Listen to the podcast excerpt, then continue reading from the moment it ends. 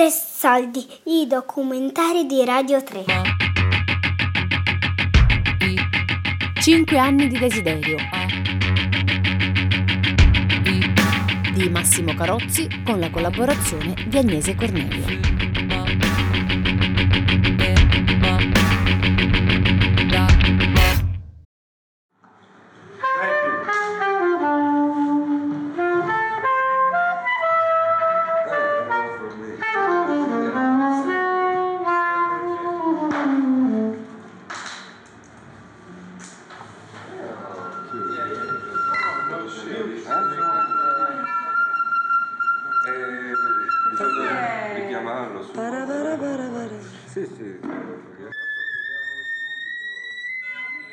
Eh, sono passati quanti? 24 anni.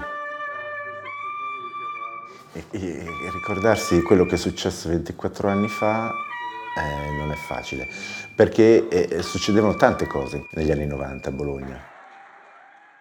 Io facevo parte all'epoca di un, uh, un collettivo teatrale, teatro situazionautico Luther Blissett.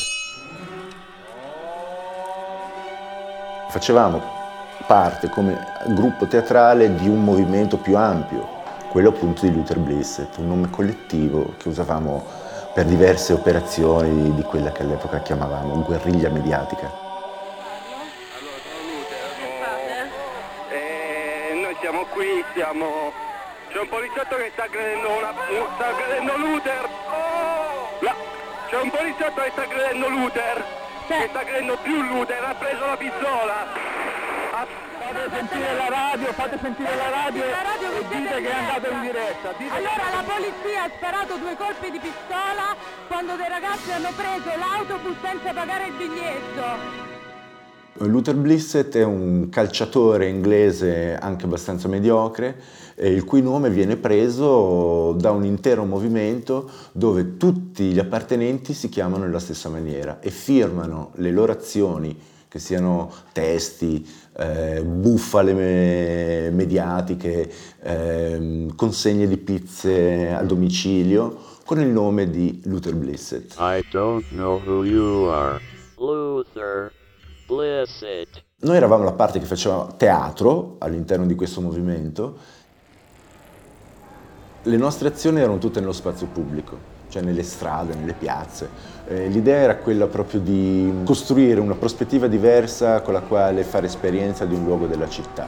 Eh, trasformare un, un angolo in un, in, un, in un luogo incredibile dove succedevano delle cose uniche in quel momento, delle visioni base per questo colore è questo, cazzo, e il movimento base è questo, così verrebbe un lavoro stupendo, però si può fare mm. per farlo in piazza, per farlo all'aperto, dove allora la scenografia... Per cui come gruppo teatrale che faceva soprattutto azione nello spazio pubblico, tenendo insieme, cercando di tenere insieme in qualche modo appunto la pratica artistica, teatrale e l'attivismo politico, a un certo punto ci siamo trovati un, eh, a organizzare direttamente noi un movimento eh, cittadino che si chiamava Teatranti Occupanti.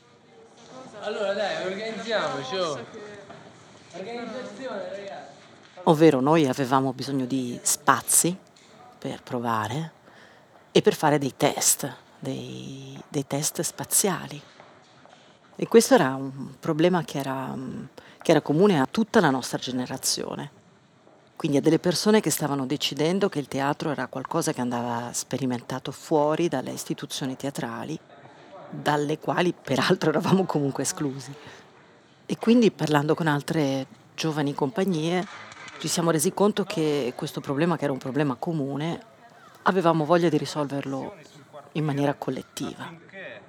Eh, lo spazio venga assegnato ai giovani gruppi teatrali che lo hanno occupato. Bene.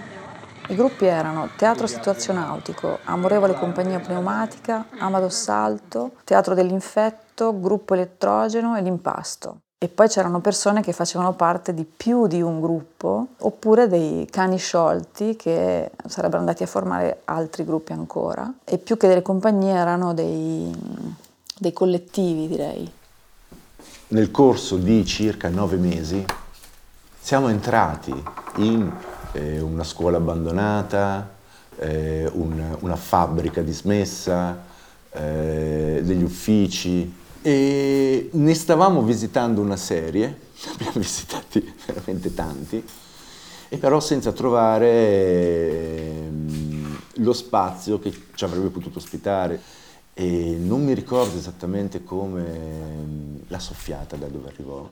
Era una specie di insider, ovvero una studentessa dentro l'accademia eh, aveva intercettato la possibilità che con un gruppo di gente esterno all'accademia si potesse forzare questo posto che aveva delle potenzialità incredibili e che lei conosceva perché ci andava dentro e fuori per, per le lezioni, ma che, che era inutilizzato.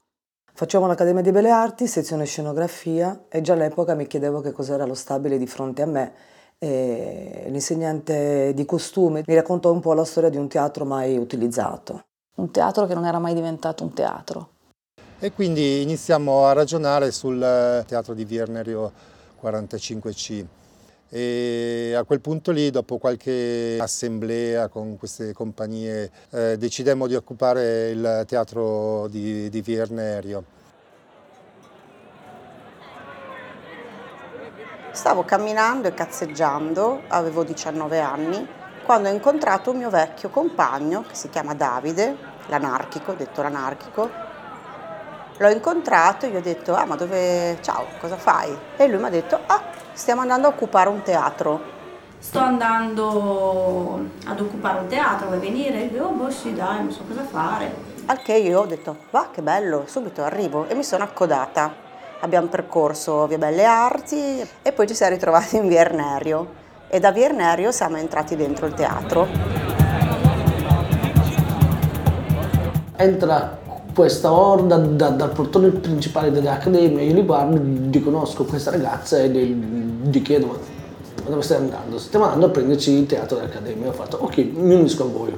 Vabbè, le occupazioni normalmente la sera prima si va a rompere la catena perché se c'è la polizia mentre occupi non ti dà scasso ma ti dà solo occupazione e quindi non, non ricordo chi andò, è meglio tralasciare.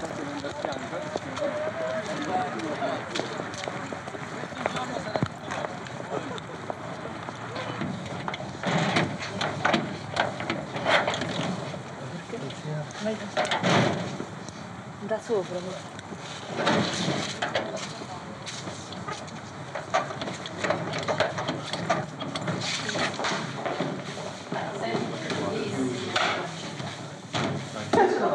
Ci dirigemmo verso una delle porte del teatro pensando di doverla forzare. Da una porta dietro, che era la- l'accesso ai camerini, Invece io diedi una spinta e si aprì da sola. che era aperta. E, e ci trovammo lì, però a mani nude, cioè come entriamo in un posto con le inferriate, con, con quelle porte chiuse. E mi venne stacco da qui, io nella mia ingenuità, nella mia spontaneità andai a chiedere al mio bidello preferito una- un seghetto per il ferro. Lui tranquillamente mi diede il seghetto per il ferro e iniziai a segare i passanti del cancello laterale Qualcuno si introdusse all'interno del teatro arrampicandosi su questa meravigliosa parete di roccia e dalla buca di proiezione qualcuno si calò in platea con una corda. Minchia! Che bello! Un po' di persone entrano dentro per vedere un po' come fare perché non c'è da luce, non c'è da niente. Poi entriamo dentro l'accademia a chiamare gli studenti e dirgli guardate abbiamo occupato il teatro, venite dentro. Mi ricordo che entrammo con una maschera antigas con i volantini, il primo nostro volantino dei teatranti occupanti. Ci si, a nostra vista si parò questo teatro ancora che non era stato ancora finito di costruire, quindi dove c'era, c'era ancora tutta la gettata di cemento sulla platea, che proprio per questo però fin da subito suscitò un forte fascino, cioè questo teatro che era un teatro a tutti gli effetti, ma con quest'aria un po' appunto da, da- da cantiere. E la prima cosa che abbiamo fatto entrando dentro è stato non metterci d'accordo, non fare assemblee, non fare nulla, ma stupiti da quello che abbiamo trovato dentro abbiamo iniziato a pulire. E pulire voleva dire ammassare delle cose, cambiarli di posto, trascinarle in giro, togliere incrostazioni, buttare cose anche da cantiere proprio, lasciate là. E abbiamo iniziato a pulire e a immaginarci che cosa avremmo potuto fargli dentro. Noi dagli altri ci siamo dati una mano incredibile a fare tutto. L'abbiamo fatto tutti insieme in questi ma come giorni. si lavora? no? Ma questo è un atteggiamento teatrale, infatti, Andrea. Cioè, il protagonista non è un- lo spettacolo. E quindi il lavoro che metti è nell'insieme. L'individualismo è l'insieme, non è di uno, capito? Si è visto anche con la metodologia che avevamo. Abbiamo appunto iniziato a pensarci questo spazio come un teatro, eh, dove abbiamo detto ma chiamiamolo teatro polivalente e l'intenzione era proprio quella di staccarci completamente dall'immaginario anni 80, eh, quindi quello del centro sociale. Ovviamente noi facevamo parte di una cultura che era che è la cultura dell'autonomia, quindi l'autonomia di spazi, ma anche l'autonomia dei mezzi di produzione, ovvero creare le condizioni giuste e libere per eh, poter fare non solo il proprio lavoro e quindi creare delle, delle belle sovrapposizioni tra vita, lavoro, desiderio, spazio di creazione, spazio di, di invenzione, relazione e quindi fare di tutto questo un universo, come dire, un universo politico.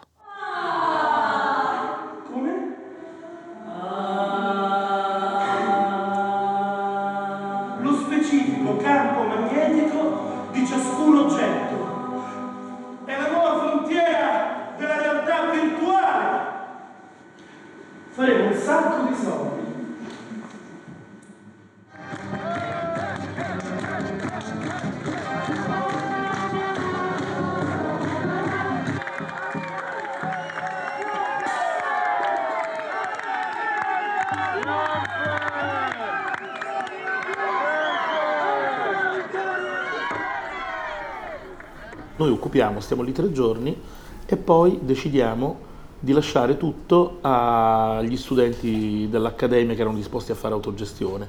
Non sapevo assolutamente niente, non, non ero collegato ai teatranti occupanti. Scoprì lì che era un- un'occupazione mirata, una tre giorni di rap- rappresentazioni, performance. Infatti quella lì doveva essere un'occupazione temporanea di tre giorni.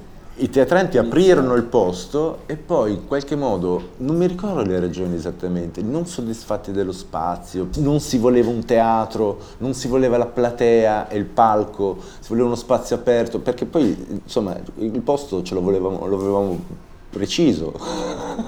e ci fu questo atto di consegna eh, dello spazio preso in custodia da parte degli occupanti a un'assemblea cittadina che, eh, si- che in quei giorni si attivò all'interno dello spazio. E per cui a portare avanti poi l'occupazione furono eh, tantissime persone arrivate da dovunque, una decina di studenti dell'Accademia, vari pezzi di movimento bolognese, ehm, artisti cani sciolti, eh, sperimentatori folli, eh, ubriaconi, tecnici, perché poi quello che successe, che uscì fuori dai lavori di questa assemblea è che l'unica cosa di senso che ci sembrava giusto fare era fare un teatro.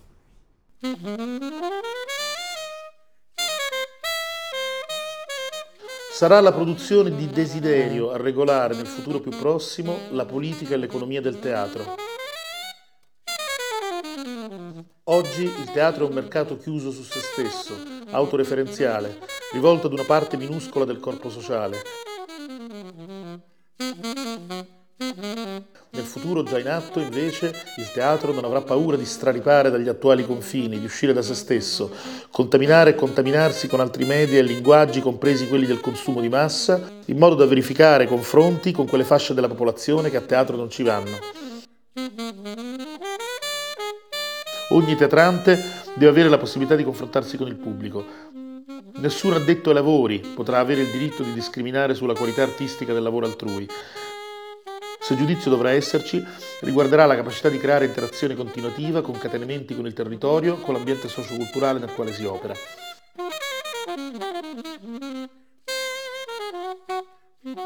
Il teatro, secondo noi, sarà presto abbastanza saturo di desiderio, di potenza affermativa, che non ci sarà più tempo per atteggiamenti difensivi o resistenzialisti. Il teatro può trovare il coraggio di eseguire gesti sacri ovunque, dall'ipermercato al cyberspazio.